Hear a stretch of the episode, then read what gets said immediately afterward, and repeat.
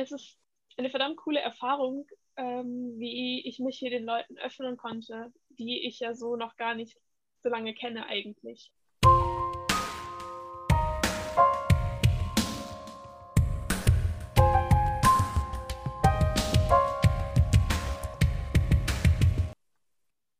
Heute haben wir einen Gast und zwar die Linnea. Was machst du? Wo bist du gerade? Und warum bist du da? Hi, ich bin Linnea. Ich bin 20 Jahre alt und bin gerade bei meinem Freiwilligendienst in Norwegen. Und ich bin in einem anthroposophischen Camp und das liegt in Südnorwegen ja, was mache ich da? Ich lebe und arbeite mit Menschen mit Assistenzbedarf zusammen und das Ganze jetzt schon seit etwas mehr als sieben Monaten und das geht auch noch so bis August. Und warum ich da bin, ist eine ganz gute Frage, auf die Annika auch eine Antwort hat, denn äh, ich wollte eigentlich nach Schweden und eigentlich in eine Schule. und als ich mich dann etwas spät beworben habe, war der Platz dann tatsächlich weg. und auf dem Vorbereitungsseminar habe ich dann auch die Dieb äh, getroffen. Aber ich bin sehr dankbar dafür, dass wir äh, uns das so zurechtgerückelt haben, denn ich bin sehr zufrieden, gerade in Norwegen zu sein. Ähm, genau, aber eigentlich bin ich mehr Schweden-affin gewesen vorher, weil ich schon dreimal in Schweden war und in Dänemark auch ein paar Mal und deswegen finde ich Skandinavien ganz schön. Und dann stand die Wahl eigentlich nur zwischen Norwegen und Finnland und allein aufgrund der Sprache habe ich mich definitiv für Norwegen entschieden, weil Schwedisch und Norwegisch sich dann doch ähnlicher sind wir haben ja in der Folge mit Julian, also in der letzten Folge, schon über das Leben bzw. das Arbeiten in einer Lebens- und Arbeitsgemeinschaft für Menschen mit Assistenzbedarf gesprochen.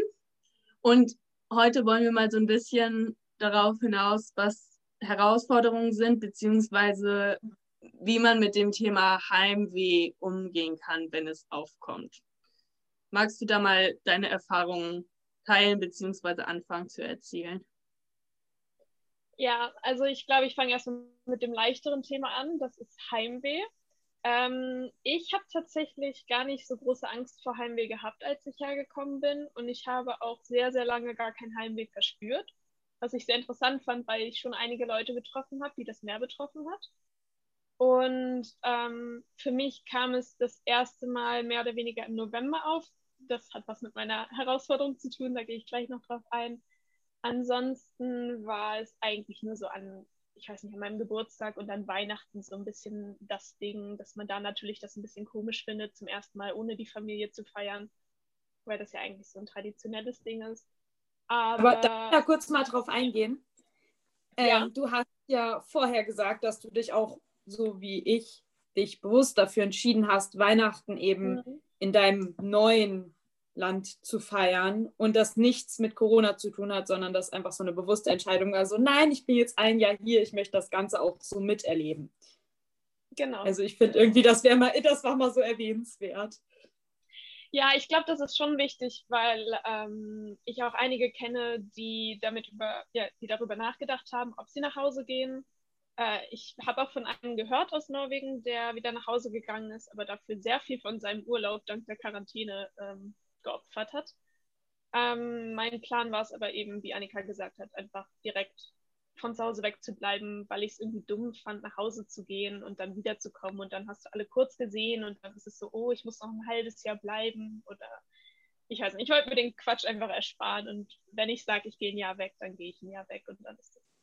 Jetzt möchtest du noch zu deiner schwierigeren Herausforderung was sagen? Ja, ähm, ich muss sagen, ich bin recht naiv tatsächlich in meinen Freiwilligendienst gegangen, weil ich irgendwie, also ich habe ihn versucht als, äh, wie heißt das, Trittbrett, als Sprungbrett zu nutzen, ähm, weil ich persönlich ein bisschen vor der Zeit Angst hatte nach dem Abi, also dann mit dem Studium und so weiter. Und ich dachte, ey, wenn ich das schaffe, ein Jahr lang woanders zu leben, in einem neuen Land mit etwas ähm, ja, arbeiten zu müssen und leben zu müssen, was ich so gar nicht gekannt habe, mit Menschen, die ich nicht kannte, ähm, eine neue Sprache lernen, was ist ich da, umherreisen. Was soll mir denn dann passieren oder vor welche Herausforderungen komme ich denn dann, wenn ich wieder zurück bin? Und ähm, das ist auch immer noch mein Ziel, dass ich so nach Hause komme. Aber ich habe irgendwie so den Mittelteil verpasst. Ich habe nicht darüber nachgedacht, dass es ja auch anstrengend werden könnte, genau diese Herausforderung ähm, ja, zu bewältigen.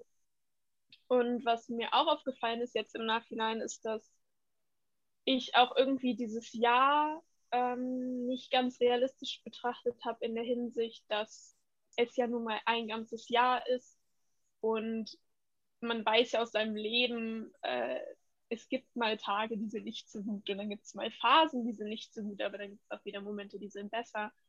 Und ähm, war deswegen etwas geschockt, als dann bei mir tatsächlich mein Down äh, kam. Und das war bei mir im November bzw. Oktober, November.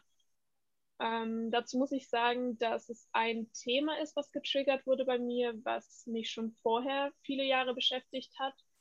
Ähm, das habe ich hier auch schon öfter gehört, dass die Leute, die hierher kommen, sehr viel äh, den Spiegel vorgezeigt bekommen. Ob das von Bewohnern ist, von Mitarbeitern, von der Tatsache, dass man hier so eng auf einem Raum zusammenlebt und einfach sich ständig irgendwie ja anstößt oder triggert. Ähm, ja, das war bei mir im Endeffekt der Fall. Und äh, ich muss auch sagen, es hatte sehr viel das Wetter auch einen Einfluss darauf, weil der November ist hier sehr verpönt als der dunkelste und so ja, traurigste Monat überhaupt. Und mich hat das so richtig erstmal weggefegt.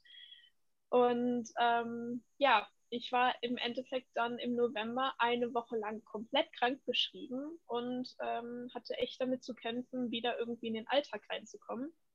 Das hatte bei mir den Grund, dass ich ähm, die ersten Monate sehr, sehr motiviert war und natürlich auch total aufgeregt und alles war spannend und man wollte überall dabei sein und nichts verpassen. Und das ähm, hat dann einmal dieses übermotiviert sein und dazu noch dieses, ähm, ja, dieses Leben hier, was nun mal so geballt ist auf einem Punkt, auf einem kleinen Raum, wo man Konflikten schwer ausweichen kann, wo man Arbeit und Freizeit nicht so gut trennen kann und auch ähm, wenn man, so wie ich, nicht so gut ist darin, Grenzen zu setzen und äh, seine eigenen Grenzen zu erkennen, äh, dann kann das schnell mal dazu führen, dass man sich übernimmt. Und das war bei mir eben der Fall, dass ich viel zu viel gemacht habe, viel zu viel Energie ähm, aufgebraucht habe und dann einfach mich plötzlich wiedergefunden habe in einer Situation, in der ich echt nicht gern war, ähm, sodass dann im Endeffekt die Notbremse gezogen wurde und ich habe mich dann erst drei Tage krank gemeldet, dann habe ich mein Arbeitswochenende frei bekommen und dann war ich nochmal drei Tage krank gemeldet, ähm, die ich auch echt gebraucht habe, weil ich einfach so erschöpft war und so KO und überhaupt keine Energie mehr hatte und jetzt im Nachhinein, weil ich schreibe jeden Monat so einen Monatsrückblick, um so ein bisschen Überblick zu haben, was eigentlich abgegangen ist, ist mir auch aufgefallen, wie eigentlich die Zeit davor das schon so ein bisschen angedeutet hat und ich das aber einfach gar nicht mitbekommen habe, sondern das komplett ignoriert habe irgendwie. Ähm, dass ich einfach viel müder war, meine Pausen immer mehr mit Schlafen verbracht habe und einfach ähm, ja weniger Spaß hatte und tatsächlich auch weniger gegessen habe, beziehungsweise weniger Appetit hatte, was mir so vorher noch nie passiert ist. Ähm, und es mir dann tatsächlich auch andere Leute gesagt haben, und das war dann irgendwie so das, das Krasse. Und ja, dann habe ich mich hier mit Menschen unterhalten und dann äh, wurde das in die Wege geleitet, dass ich aus dem Loch irgendwie wieder rauskomme und dann wurden ganz viele Hebel in Bewegung gesetzt, dass ich meinen Arbeitsplatz wechseln kann und erstmal ein bisschen weniger arbeite, um einfach wieder langsam reinzukommen in den Rhythmus und in die Routine hier. Okay, das ist eine ganz krasse Geschichte. Und ähm, da sind wir ganz froh, dass du das mit uns geteilt hast. Was hat dir denn äh, letztendlich geholfen, irgendwie diese Motivation wiederzufinden? Ich meine, ist also, es gibt bestimmt ganz viele und ich habe keine Ahnung, vielleicht würde es mir eher so gehen, dass ich mir dann denke, also wieso soll ich das weitermachen? Ich bin eigentlich nur ein Freiwilliger und äh, Stress oder so einen Druck oder in so ein Tief zu fallen, das ist nicht das, was ich mir erhofft hatte. Was hat dich letztendlich dazu ermutigt, einfach zu sagen, nein, ich mache jetzt weiter, ich breche das jetzt nicht ab? Ich muss sagen, es gab ähm, einen Moment, wo ich echt damit zu kämpfen hatte, mit diesem Gedanken, ob ich aufhöre. Ähm, wenn ich es jetzt so rückblickend betrachte, dann kam es mir die ersten zwei Monate vor, als ob die Zeit viel zu schnell vergeht. Und alles war so schön und ähm, es war warm und man hat so viel gemacht und man war draußen und so. Und umso kälter es wurde und umso dunkler es wurde, weil im November war es hier echt bewölkt und regnerisch und es war noch kein Schnee da. Das heißt, es war auch einfach alles grau und schon so ein ganz unangenehmes Gefühl eigentlich. Ähm, ja, in der Phase hatte ich echt gar keinen Bock mehr. Also ich habe echt überlegt, scheiße, wie soll ich denn jetzt die nächsten zehn, neun Monate noch durchhalten? Ähm, und habe mir tatsächlich auch überlegt, was ist, wenn ich jetzt einfach zu Hause wäre. Und es war eigentlich ähm, nie jetzt die Option, die ich gewählt hätte, aber ich habe echt mit dem Gedanken gespielt. Aber ähm, bin dann irgendwann zu der Erleuchtung gekommen, dass das gar keinen Sinn ergibt, jetzt nach Hause zu gehen, weil, ähm, und dann habe ich mich daran erinnert, wie es früher war da hatte ich ja auch solche Phasen, da war ich ja die ganze Zeit zu Hause und ähm, mehr als mit meiner Mutter reden oder mit meiner Familie telefonieren kann ich eh nicht.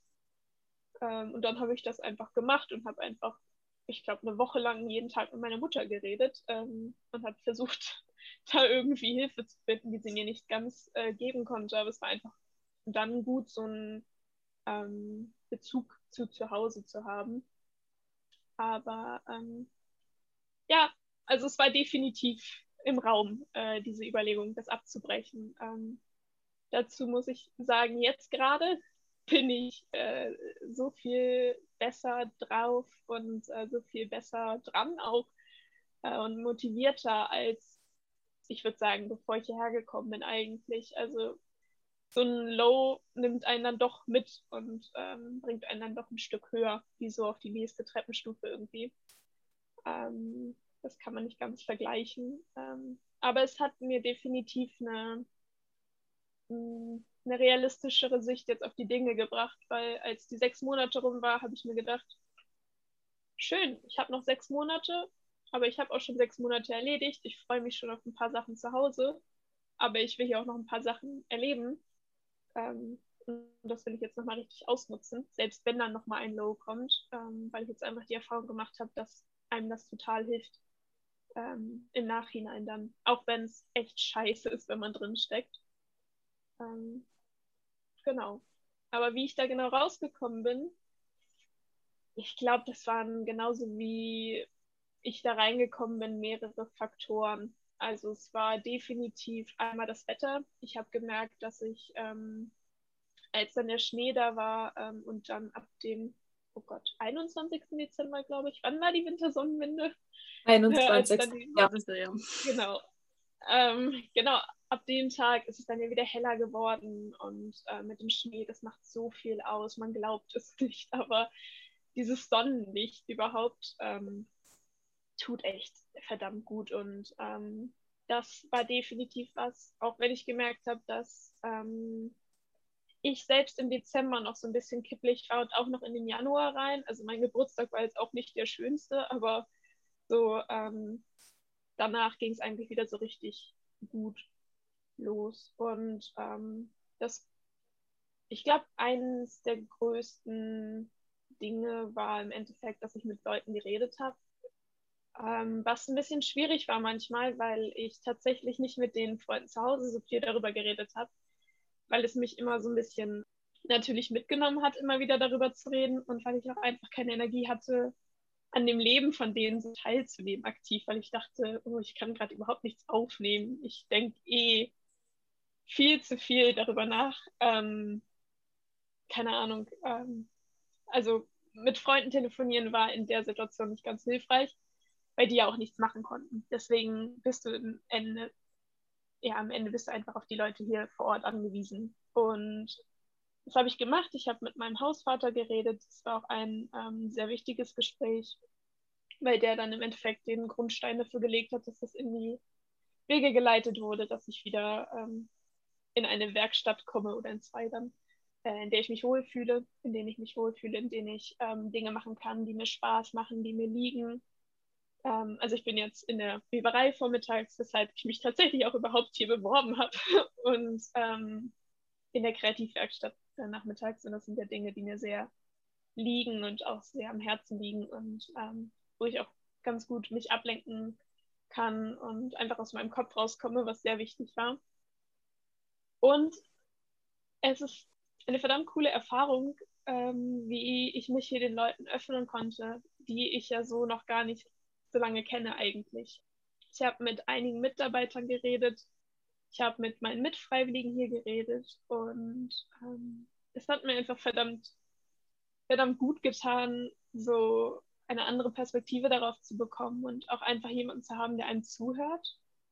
Auch wenn es teilweise zum Beispiel Freiwillige waren, die nicht in meinem Campbell waren, was aber ganz gut war, weil man dann so eine Distanz hatte, aber gleichzeitig verstanden hat, worum es im Grunde geht. Und einfach diese Hilfsbereitschaft zu erfahren, dass man sich über diese ja, drei, vier Monate schon so eine Verbindung aufgebaut hat, so eine Freundschaft, so eine ja, Gemeinschaft, dass man von der dann auch tatsächlich aufgefangen wird, auch wenn man sich das vielleicht gar nicht so vorstellen kann, wenn man äh, das jetzt vergleichen würde mit Freundschaften, die man schon jahrelang führt. Ja, und ansonsten ja, Leute, die einem unter die Arme greifen und einen irgendwie wieder so noch rausziehen. Und natürlich selber die Entscheidung, ich habe jetzt keinen Bock mehr auf die Scheiße, ich will mein Jahr genießen und der Kack soll mich jetzt nicht noch länger begleiten. Dankeschön für diese Einblicke, auch wenn sie nicht immer unbedingt positiv waren, aber ich glaube, das ist auch nochmal ganz wichtig festzustellen, ähm, dass ein Freiwilligendienst einfach kein Leben auf dem Ponyhof ist oder nicht nur ein Leben auf dem Ponyhof, auch weil man vielleicht mit Ponys arbeitet, dass es einfach eine Entwicklung ist. Also es ist schon nicht ganz ohne. Es ist einen ganz großen Teil Privatsphäre, einen ganz großen Teil Privatleben einfach aufgibst. Ähm, wenn ich jetzt überlege, mein Zimmer ist echt winzig ähm, im Vergleich zu Hause, dann lebst du mit so vielen Leuten auf einem Raum, hast eine, na okay, ist bei der Familie jetzt auch nicht immer gewählt, aber hast eine äh, Gruppe an Menschen, die vielleicht nicht immer ganz kompatibel sind, lebst auch auf einer Ebene mit den äh, Bewohnern, die teilweise, wie Julian ja schon angesprochen hat, auch mal ein bisschen lauter sein können. Oder ähm, wie in meinem Fall ähm, es sein kann, dass entweder nachts jemand schreit, weil er seine Zigaretten nicht findet und das ganze Haus dann wach ist, oder äh, weil jemand vor deiner Zimmertür rumrennt und meint, du sollst äh, leiser machen, also Dämper, und das mehrfach, ähm, oder vor deiner Zimmertür darauf wartet, dass du aufs Klo gehst, damit sie dich was fragen kann. Nicht so, dass ich jetzt äh, nach meinem Workshop-Tag, sage ich mal, ähm, nach Hause gehe und dann nach dem Abendbrot sage, tschüss, ich bin jetzt mal weg.